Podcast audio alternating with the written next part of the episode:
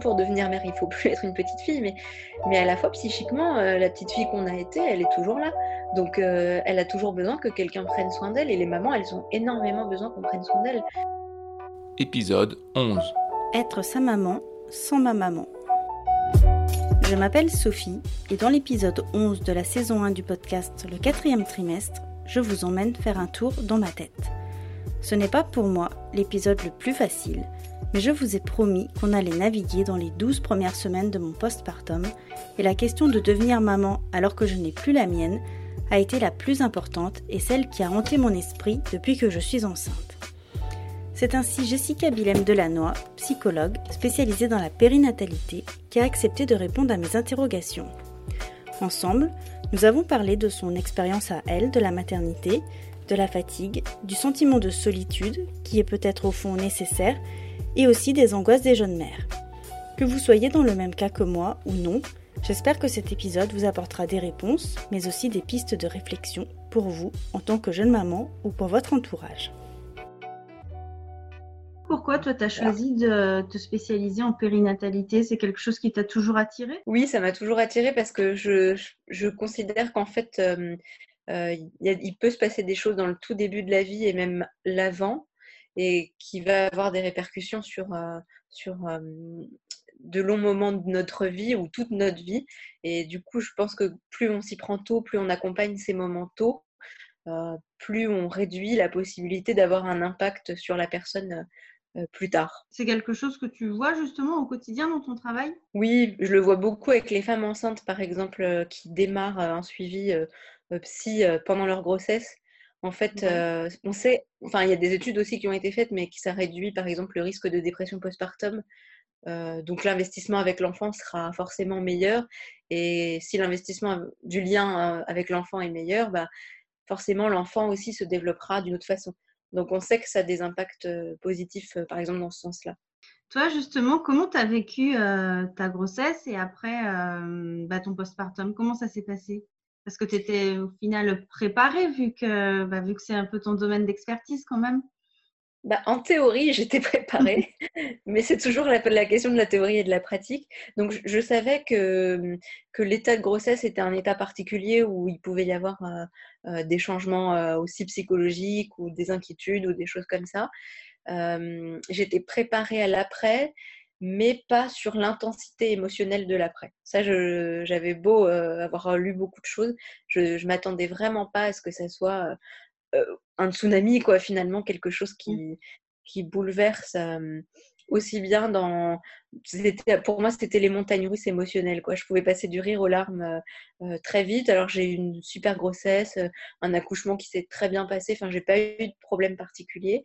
mais pour autant, bah, c'était mon, premier enfant, première grossesse.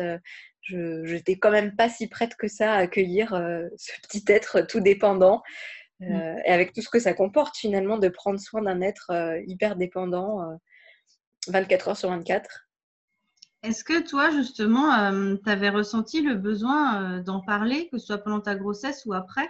Pendant, j'avais besoin d'en parler. Alors, c'est vrai que quand on est psy, on a, on a la chance, entre guillemets, de. Enfin, la chance, je sais pas, mais en tout cas, on n'a pas l'habitude d'avoir de, aussi euh, du soutien personnel, et, euh, parce que ça nous aide à prendre du recul. Et du coup, moi, j'avais déjà cette espèce de parole euh, qui Tu veux dire d'autres, de la part d'autres professionnels? Ouais.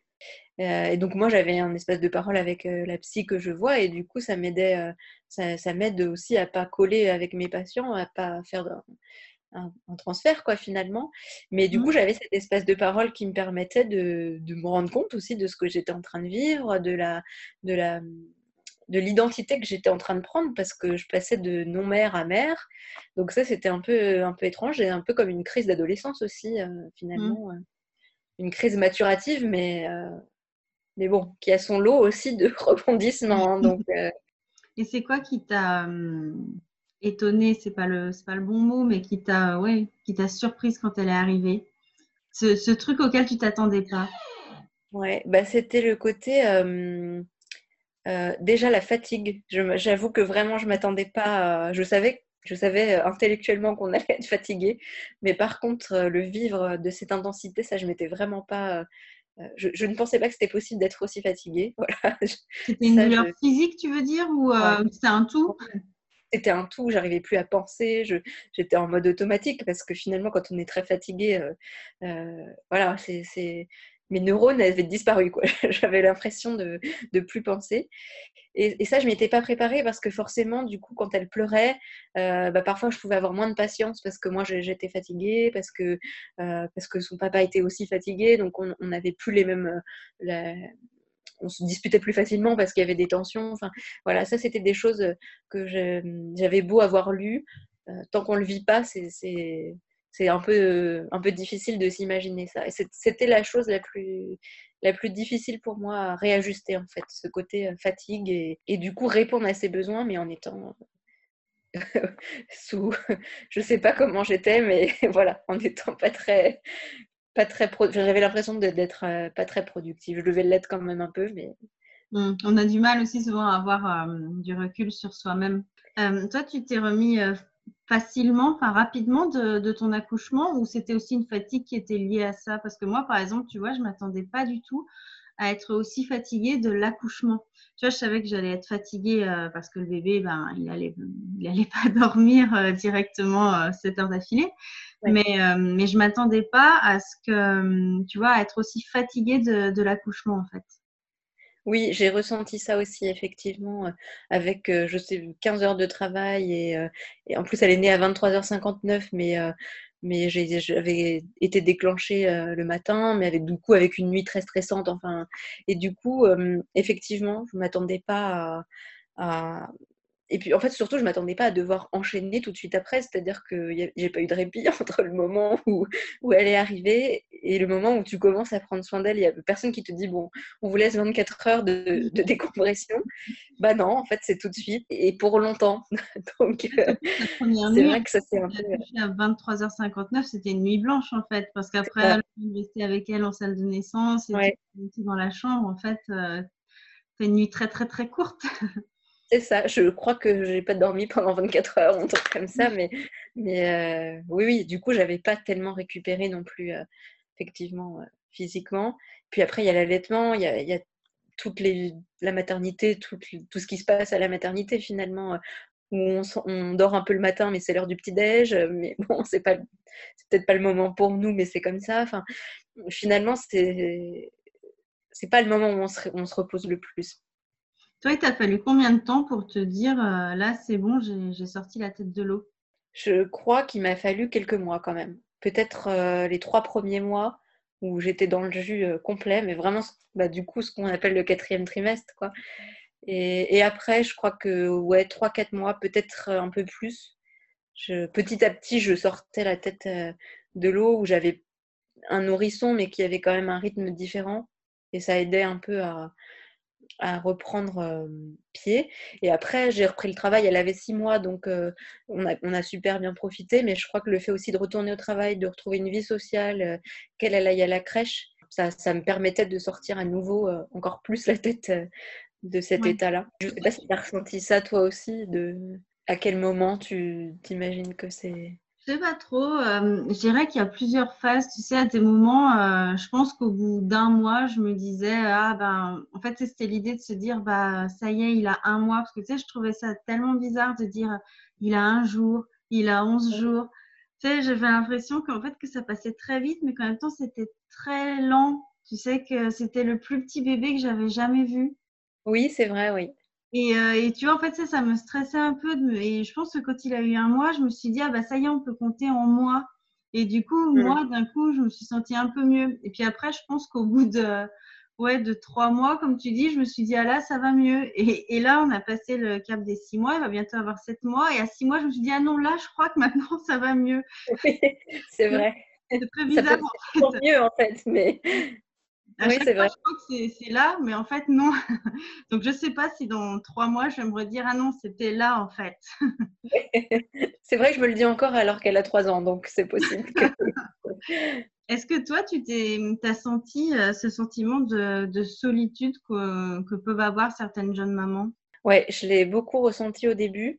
En plus, nous, on était dans une période où mon mari avait repris ses études pendant que j'étais enceinte. Donc, quand j'ai accouché, bah, il avait des examens à passer. Donc évidemment, euh, il n'avait pas le choix. Euh, même s'il était hyper présent, c'est vrai que le moment où il a dû aller au travail et passer ses examens, et, que moi je me suis retrouvée à la maison avec ce, tout petit bébé, euh, effectivement qui avait un jour, qui, enfin bon, il y avait trois jours, mais, c'était tellement incroyable d'avoir un si petit bébé à la maison et en même temps, je le connaissais je le connaissais pas si bien que ça, donc il y avait encore des comportements que je comprenais pas très bien, et, de, et de me dire est-ce que je vais être capable de répondre à ses besoins? Ça, c'était un. Je me sentais parfois effectivement très seule. Et, et avec cette fatigue, j'avais l'impression que personne pouvait comprendre ce que je ressentais, quoi. Que, que personne n'avait traversé ça et que, et que en fait, bah voilà, il y avait que moi qui vivais ça. Alors que bon, j'ai compris plus tard que sans doute non. Et, et, à la fois, il y a une espèce de régression à un état aussi très animal en fait où, où, pour répondre aux besoins du bébé on est obligé d'être déconnecté un peu du monde extérieur pour se dire euh, tiens là il pleure comme ça, il y a une toute petite nuance dans les pleurs, mais moi j'arrive à comprendre que c'est parce qu'il a faim. Et du coup, forcément, ça, hum, je pense que ça participe au besoin de solitude, parce enfin au sentiment de solitude, parce qu'on a besoin de cette régression pour euh, s'accorder au bébé. Ça veut dire aussi qu'on doit faire abstraction de ce qu'il y a autour. Et à la fois, on, est dans une société qui fonctionne euh, comme ça, où on dit à la maman, bah voilà, rentrez chez vous au bout de trois jours, euh, euh, vous allez vous en sortir, ne vous inquiétez pas. Il y a un, proverbe que j'aime beaucoup, euh, le proverbe africain qui dit qu'il faut tout un village pour élever un enfant. Et moi, je trouve que vraiment ce village, il, nous, manque au quotidien parce que je crois qu'avant, les mères, elles faisaient pas ça toutes seules. Alors peut-être qu'il y a peut-être qu'en fait, on ne devrait pas se faire ça toute seule et que ce sentiment de solitude, il vient du fait que notre société moderne, elle nous impose de faire ça toute seule, ou presque, parce que le pauvre papa, il retourne très vite travailler. Mmh, mmh. Et, et on devrait peut-être pas, en fait. Peut-être qu'on est. Alors on le fait, donc c'est super, on est suffisamment solide pour le faire, mais parfois euh, ça peut être quand même très compliqué pour certaines mamans. Donc. Euh, et en fait, il y a ce poids du regard des autres, en fait, qui, euh, est hyper important, je trouve. Oui. que c'est un moment où, où ça ne devrait pas compter. Enfin, ça devrait jamais compter. Ça devrait pas, et en plus, ça perdure, parce que ça, ça perdure après dans l'éducation, dans, tout ça? Moi, ce sentiment de solitude, je l'ai eu euh, de par le fait que, que moi, j'ai perdu ma maman quand j'avais 20 ans et j'ai trouvé ça super dur en fait. Enfin, j'ai mis longtemps à me dire euh, que moi-même, je pourrais être maman. Oui. Est-ce que c'est quelque chose qui, euh, dont on t'a déjà parlé? Enfin, dont ta connaissance? C'est vrai que c'est quelque chose dont on ne parle pas assez facilement. Et pour autant, de mon côté, du, côté psy, c'est quelque chose qui est très courant parce qu'on sait que quand on devient maman, il y a vraiment cette identification à la mère qu'on a eue. Alors forcément, euh, quand on n'a plus sa maman, bah, c'est compliqué de s'identifier euh, euh, à elle, à, des gestes où parfois on ne se souvient pas. Et puis il y a cette crainte aussi toujours de si je deviens mère, est-ce que, est -ce que ça va être la même histoire? Est-ce que, parce que euh, justement, parfois, ça crée des blocages. Hein. C'est des choses qu'on retrouve dans les parcours de PMA, par exemple, quand on, accompagne les femmes sur quels sont les blocages inconscients qu'il peut y avoir. Bah, il y a souvent ça. Soit euh, une histoire très compliquée avec la mère, soit euh, bah, justement, on a perdu la mère très jeune et du coup, l'identification, elle est compliquée. Et, hum, et comme il y a beaucoup d'identification dans la grossesse, identification à la mère, identification au bébé, tout ça mélangé, ça fait, ça fait un vrai cocktail explosif qui, qui parfois peut être très compliqué aussi. Comment on fait du coup pour s'identifier, tu vois, si on n'a pas de figure euh, d'identification? Oui, bah heureusement qu'il y a d'autres pères parfois. Euh, euh, ça peut être une tante, ça peut être une amie, ça peut être une sœur, une grand-mère. Enfin, il, peut y avoir d'autres modèles d'identification, heureusement. Et puis, je, trouve aussi beaucoup que les instances comme la PMI, les lieux de rencontre avec les parents, c'est des lieux où on peut trouver aussi d'autres d'autres modèles d'identification, en tout cas des professionnels qui vont nous guider euh, et qui peuvent parfois un peu remplir cette fonction euh, quand on ne peut pas avoir sa mère à côté. Mais il y a des femmes qui disent aussi, quand elles sont éloignées géographiquement de leur maman, que c'est très dur aussi pour elles parce qu'à ce moment-là, elles auraient vraiment besoin que leur maman soit là. moi, ce que j'ai trouvé dur, enfin, que je trouve toujours dur et que je pense que je trouverai toujours dur, c'est l'idée de bah, c'est pas tout à fait vrai, mais tu vois, d'avoir personne à appeler euh, si tu as hum, une question euh, qui te semble hum, toute bête, en fait. C'est d'avoir quelqu'un euh, qui sait vraiment, qui te connaît vraiment, qui pourra te répondre. Oui, je vois ce que tu veux dire. C'est comme si en, en devenant mère, on nous obligeait à ne plus être petite fille finalement. C'est vrai qu'il y a une part de, vrai hein, pour devenir mère, il faut plus être une petite fille, mais, à la fois psychiquement, euh, la petite fille qu'on a été, elle est toujours là. Donc euh, elle a toujours besoin que quelqu'un prenne soin d'elle et les mamans, elles ont énormément besoin qu'on prenne soin d'elles. Donc euh, peut-être c'est aussi cette part-là qui manque de bah, c'est souvent les mamans qui prennent soin des enfants peut-être que c'est cette part là aussi de cocooning qui peut te manquer ou en tout cas de bah, quand ça va pas qui on appelle euh, etc oui c'est ça je trouve qu'en fait les gens vu que moi c'est arrivé il y a du coup quelques années ça commence à remonter comme s'ils avaient oublié tu vois comme si euh, bah moi j'étais capable de me débrouiller toute seule mais je trouve que quand tu as un enfant qui arrive ben c'est plus forcément vrai déjà ça l'était pas forcément mmh. mais je trouve qu'en plus quand tu as un enfant, c'est. Euh, je trouve que c'est ouais, comme si. Euh, je sais pas comment dire, tu avais encore plus de poids sur tes épaules. Alors, je sais pas, peut-être que moi, je me mets la pression en me disant, bah, parce que moi, j'ai plus ma mère, j'ai ça, mais peut-être qu'en fait, euh, celles qui ont encore leur maman, elles vivent ça aussi, je sais pas.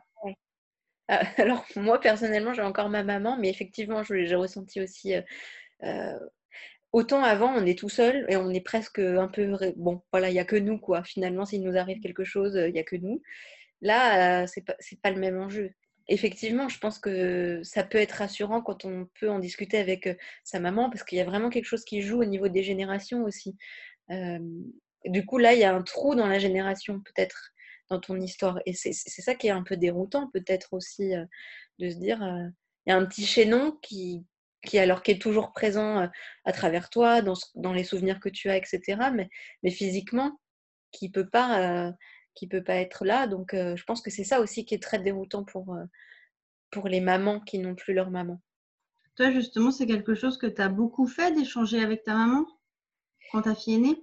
J'ai pas pu le enfin j'ai pas pu le faire j'ai pas osé le faire au début parce mmh. que ma maman elle, elle a perdu sa maman quand elle était enceinte de moi donc je pense qu'il y a quelque chose aussi qui, mmh. Qui faisait que je n'osais pas lui poser des questions sur euh, sa maternité sur sa grossesse. Et je l'ai fait très récemment trois ans après du coup la naissance de ma fille. Donc euh, et, elle m'a dit aussi que finalement c'était des choses dont on parlait pas et que oui elle avait ressenti aussi tout ça ces sentiments de solitude euh, et elle m'a dit d'ailleurs encore plus parce que moi j'avais pas ma mère. Donc et elle, d'ailleurs, la première chose qu'elle a faite quand moi j'ai accouché, c'était de dire je pose des jours, je viens t'aider à la maison, je viens faire ton ménage, je viens faire tes courses. Et à l'époque, je me rendais pas compte de, de la chance que j'avais qu'elle fasse ça, parce que, parce que mmh. vraiment, ça m'a fait beaucoup de bien, et heureusement qu'elle l'a fait. Mais, euh, mais si je l'avais pas vécu, et je pense que si elle, elle n'avait pas vécu ça, elle n'aurait peut-être pas fait, fait ça, en fait. Elle l'aurait peut-être pas fait si...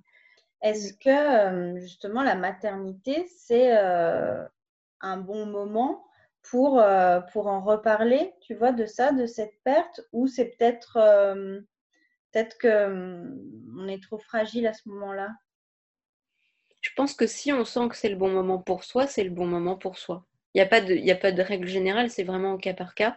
Euh, peut-être qu'effectivement, il y a des femmes qui vont dire en ce moment, je me sens pas et, c'est trop douloureux et j'ai pas envie. Et puis d'autres qui vont dire, euh, au contraire, j'ai un énorme besoin d'en parler parce que j'ai besoin d'être entourée et, j'ai besoin qu'on prenne soin de moi. Et, c'est à cette occasion-là, et peut-être parce que le fait qu'elles soient enceintes, ça favorise euh, le, côté, euh, c'est plus facile d'en parler ou je me sens plus, plus capable d'en parler. Ça, ça dépend vraiment des femmes finalement, mais mais je pense que si elles arrivent à le faire, c'est plutôt pas mal parce qu'elles vont aussi quelque part pouvoir sensibiliser l'entourage au fait qu'il y a cette fragilité-là et que peut-être il faut être plus attentif. Ou en tout cas, il faut être attentif et, y penser. Mmh. Justement, comment faire pour, euh, sensibiliser l'entourage sans, euh, sans dire hé, euh, tu te rappelles, moi j'ai vécu ça bah, je sais pas, peut-être que de parler de soi, ça peut être intéressant de pouvoir dire bah, j'ai des doutes parce que je sais pas, c'est vrai que euh, finalement, euh, euh, comme on disait, moi je n'ai pas forcément des souvenirs très, très précis d'un moment avec ma mère parce que ça fait longtemps qu'elle est plus là ou des choses comme ça, de pouvoir le poser en termes de questions, peut-être de pouvoir dire je sais pas si je vais être capable ou peut-être qu'en parlant de soi, ça peut, ça peut sensibiliser. Moi, je trouve qu'avec l'arrivée d'un enfant, j'ai encore plus envie de la faire euh, vivre euh, en quelque mmh. sorte. Mais euh, comment on peut faire ça en fait? Moi, j'imagine jamais les choses en, termes de. Alors, un jour, on se réunit et on explique ce qui s'est passé, mais plutôt dans la parole, de toute façon, euh, les gens existent toujours quand on parle d'eux. Donc on peut avoir une photo, on peut dire, euh, euh, on peut, ça peut être au détour d'une phrase qu'elle disait tout le temps, par exemple, ah bah ta grand-mère, si elle était là, elle dirait ça ou des choses comme ça. Et puis petit à petit, la nommer, pouvoir dire le prénom, même si elle est plus là, mamie un tel, elle existe toujours dans notre dans notre esprit, en tout cas dans notre cœur, elle est toujours là donc de, pouvoir dire peut-être à l'enfant quand il est plus grand, tu as deux mamies, il y en a une que tu vois peut-être et une que tu pourras pas voir parce qu'elle est plus là, mais en tout cas qu'elle existe dans le discours, ça c'est important.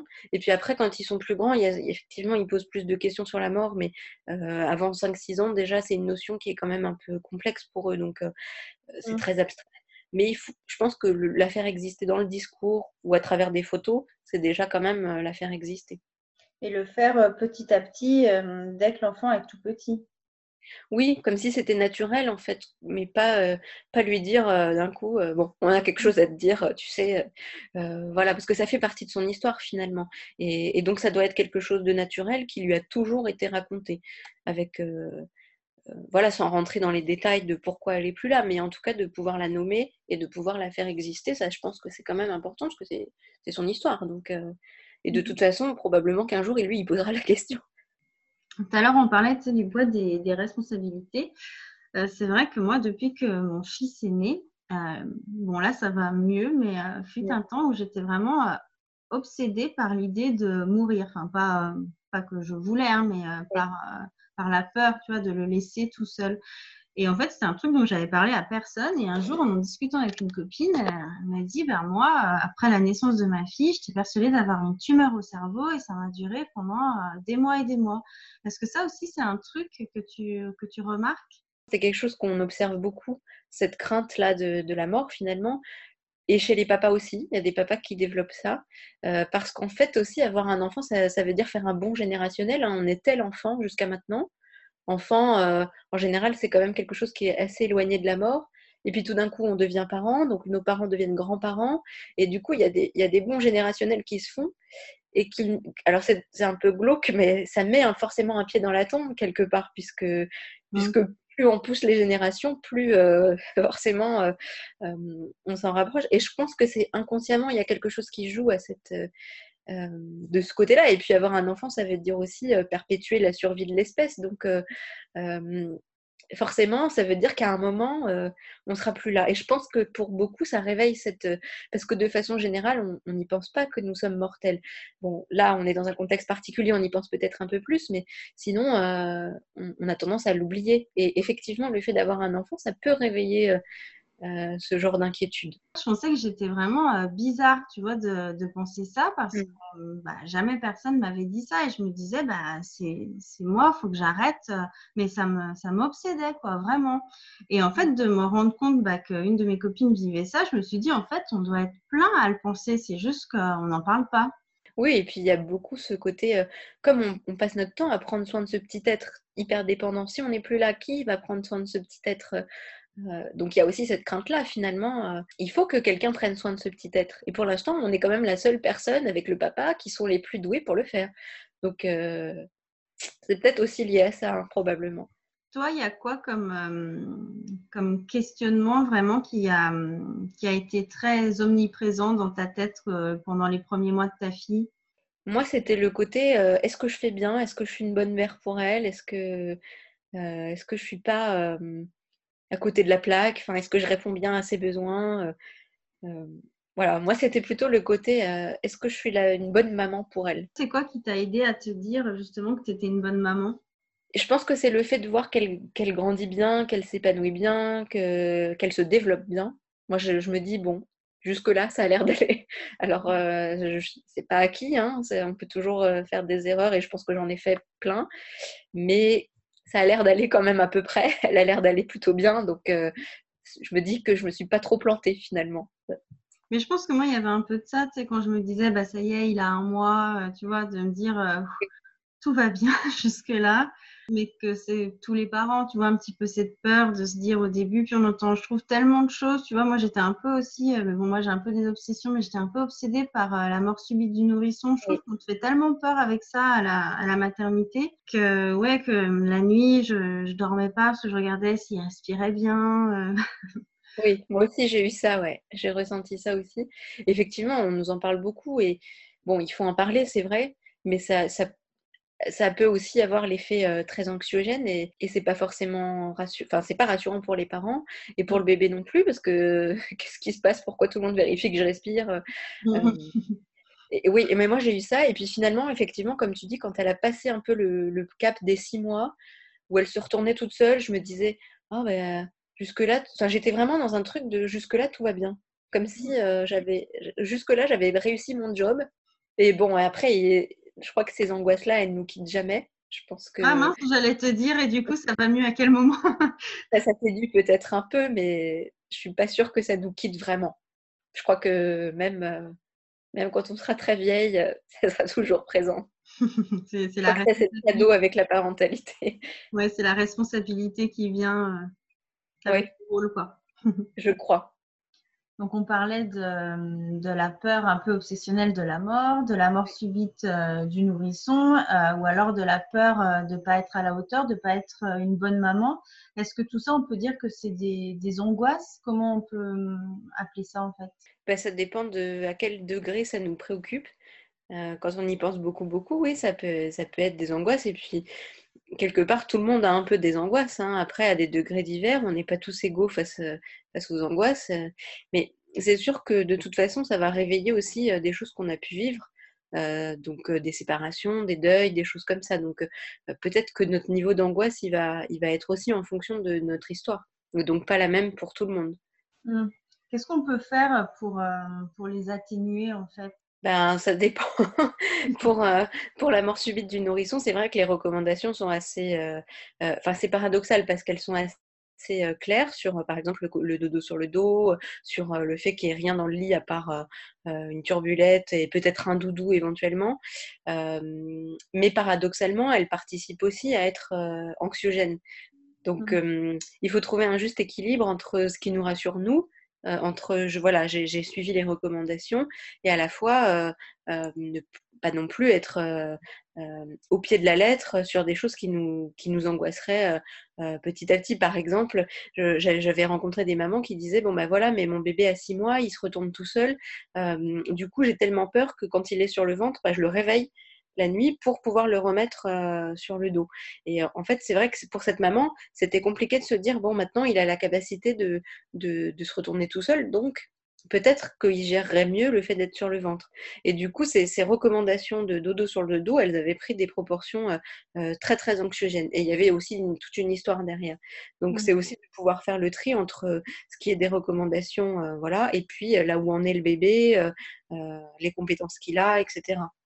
C'est vrai que c'est compliqué aussi parce que tu sais, les recommandations, elles, changent, elles évoluent. C'est en fonction de l'impression de la période. De, une, année, ça sera, il euh, faut qu'il dorme trois, trois, mois dans la chambre. Après, ça sera six mois. Peut-être que dans quelques années, on dira non, en fait, c'est pas nécessaire. En fait, je pense que c'est aussi le fait de faire le tri dans toutes ces mm. informations qui peut être un peu angoissant. Oui, bah, d'aider à prendre du recul aussi parfois. Euh, bah, je me souviens, moi, quand j'avais accouché, j'avais dit, mais la chambre, elle n'est pas à 19 degrés. Euh, euh, et la mmh. sage-femme m'avait dit, oui, oui, mais attendez, ça, c'est une recommandation, mais vous êtes à 20 degrés, ça va, quoi. C'est pas non plus, il fait mmh pas 39, quoi. Donc, elle, elle, effectivement, elle m'avait aidé à défocaliser sur un chiffre qui était donné et que moi, j'avais fixé sur ça, en fait. Ouais, bah oui, c'est ça. Est-ce qu'il y a d'autres angoisses que tu as remarquées chez les jeunes mamans quand elles parlent avec toi? Euh, Je trouve qu'il y a beaucoup cette angoisse de ne pas savoir répondre, euh, de ne pas comprendre son bébé. Mmh Mais ce qui est normal parce qu'au début, on ne connaît pas ce bébé quand il arrive. Donc, euh, il faut, il faut qu'elles arrivent à lâcher les mamans sur le fait que c'est normal, elles vont, elles vont apprendre à le connaître et elles vont devenir mamans au fur et à mesure qu'elles vont élever ce bébé. Et c'est pas parce qu'il est né que euh, une minute après, ça y est, alors physiquement, elles sont la maman de ce bébé, biologiquement aussi, mais psychiquement, il va peut-être falloir un petit peu plus de temps pour que ça se crée. Et ça, c'est normal. Mais c'est vrai que peut-être aussi il y a une sorte de pression, euh, tu sais, quand on parle d'instinct maternel. Oui. Dire, bah, si, il faut forcément que je sache euh, ce que c'est, ça, devrait être euh, instinctif. Oui, bah oui, oui, mais bon, alors après, moi j'avais écrit mon mémoire justement de master sur ce sujet et je suis pas sûre qu'il y ait vraiment un instinct maternel. Au, au, mmh sens où on l'entend. Je pense que ça fonctionne, c'est pas si simple. Et. Et c'est ça, il faut, il faut arriver à enlever cette pression d'instinct, quoi.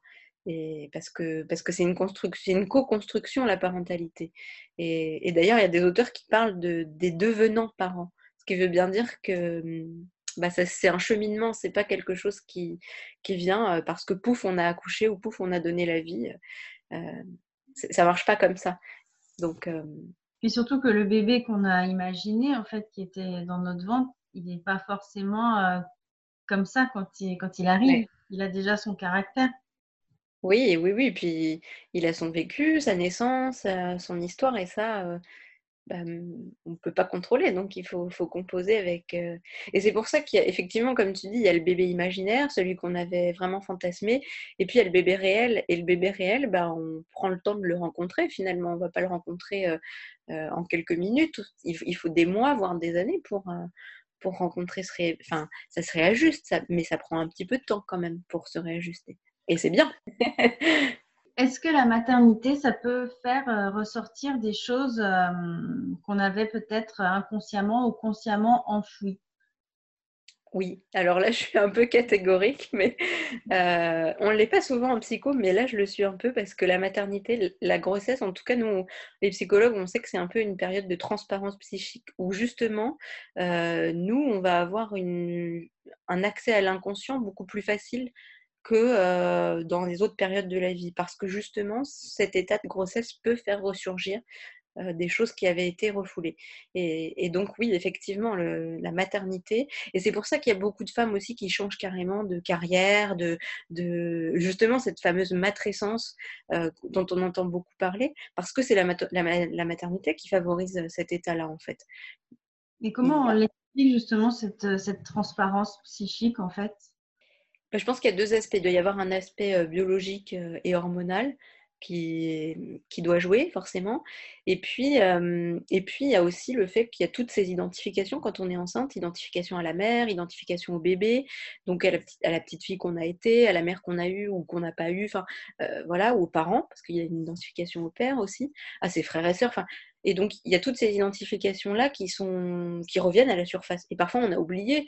Mais là, si on se projette avec, euh, par exemple, un deuxième enfant, alors que nous, on est aussi le deuxième d'une fratrie, bah, tout d'un coup, on se retrouve à s'identifier à, à, ce bébé qu'on a été. Ou, donc, donc forcément, il va y avoir des projections, des identifications. Et on n'y pense pas forcément si on n'est pas dans, dans, cette, dans cette configuration-là. C'est-à-dire que toutes ces choses qui remontent, euh, elles ne vont pas remonter seulement pour la première grossesse Pas forcément, ou mhm. pas seulement. On, on, voit parfois des, des, femmes qui ont très bien vécu une première grossesse et puis qui pour la deuxième font des dépressions postpartum.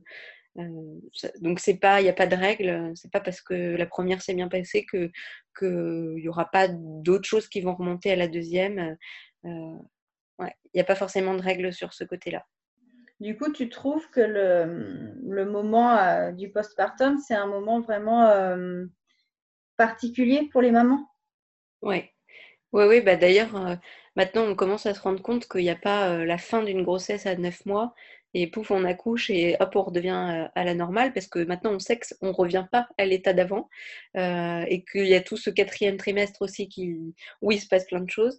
Euh, mais c'est un état qui est quand même très sensible et, où les mamans ont besoin d'être entourées parce que c'est un peu comme des poupées gigognes. Pour qu'elles puissent prendre soin de leur bébé, bah, il faut qu'on prenne soin d'elles. Et on, est encore dans une société où on a du mal à vraiment bien entourer les mamans et on les renvoie très vite au travail. Et hum, parfois, c'est un peu trop tôt. Mmh. Du coup, je pense même que, c'est trop tôt. Parfois, mais je pense que c'est trop Après, il y a qui ont très envie d'y retourner, mais, mais, euh, mais elles ont vraiment besoin d'être entourées, les mamans. Tu penses que les mamans, elles devraient avoir justement un soutien psychologique? Quel que soit leur parcours en fait. Après, il y a celles qui veulent pas et je pense qu'on peut pas les former, les forcer, mais, mais celles qui, qui auraient rien contre en tout cas, euh, je pense que ça mériterait avoir une place plus importante dans le suivi euh, de la femme enceinte. C'est jamais imposé, c'est souvent proposé, mais après, euh, les difficultés, c'est aussi que la réalité, c'est qu'en maternité, il n'y a pas beaucoup de psy, ou quand il y en a, ils sont très vite débordés, ou ils sont dans les cas un peu traumatiques, mais pour des choses classiques, bah souvent ça vient ça vient pas tout de suite. On propose rarement ce suivi comme euh, on proposerait tiens euh, quand on retourne à la maison au bout de cinq jours il y a la sage-femme qui vient. Mais ça serait peut-être pas mal aussi de proposer quand même. Euh, est-ce que le psy pourrait pas venir voir comment ça se passe et, pouvoir même parler un peu du baby blues? Parce que même si on dit que le baby blues il est normal, de pouvoir déposer tout ce qu'on a à déposer à ce moment-là, ça serait quand même, ça serait quand même utile.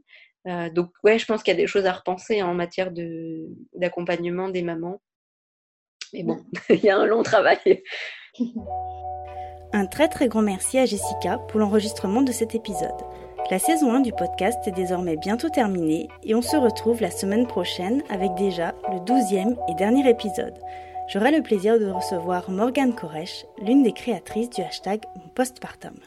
Et rendez-vous donc mercredi prochain. Vous pouvez également retrouver la série de podcasts Le quatrième trimestre sur Apple Podcast, Deezer, Spotify et SoundCloud. N'hésitez pas à vous abonner, à partager et à commenter. Et aussi n'oubliez pas de vous abonner à la page Instagram Le quatrième trimestre. Le lien se trouve dans la barre d'infos. À la semaine prochaine.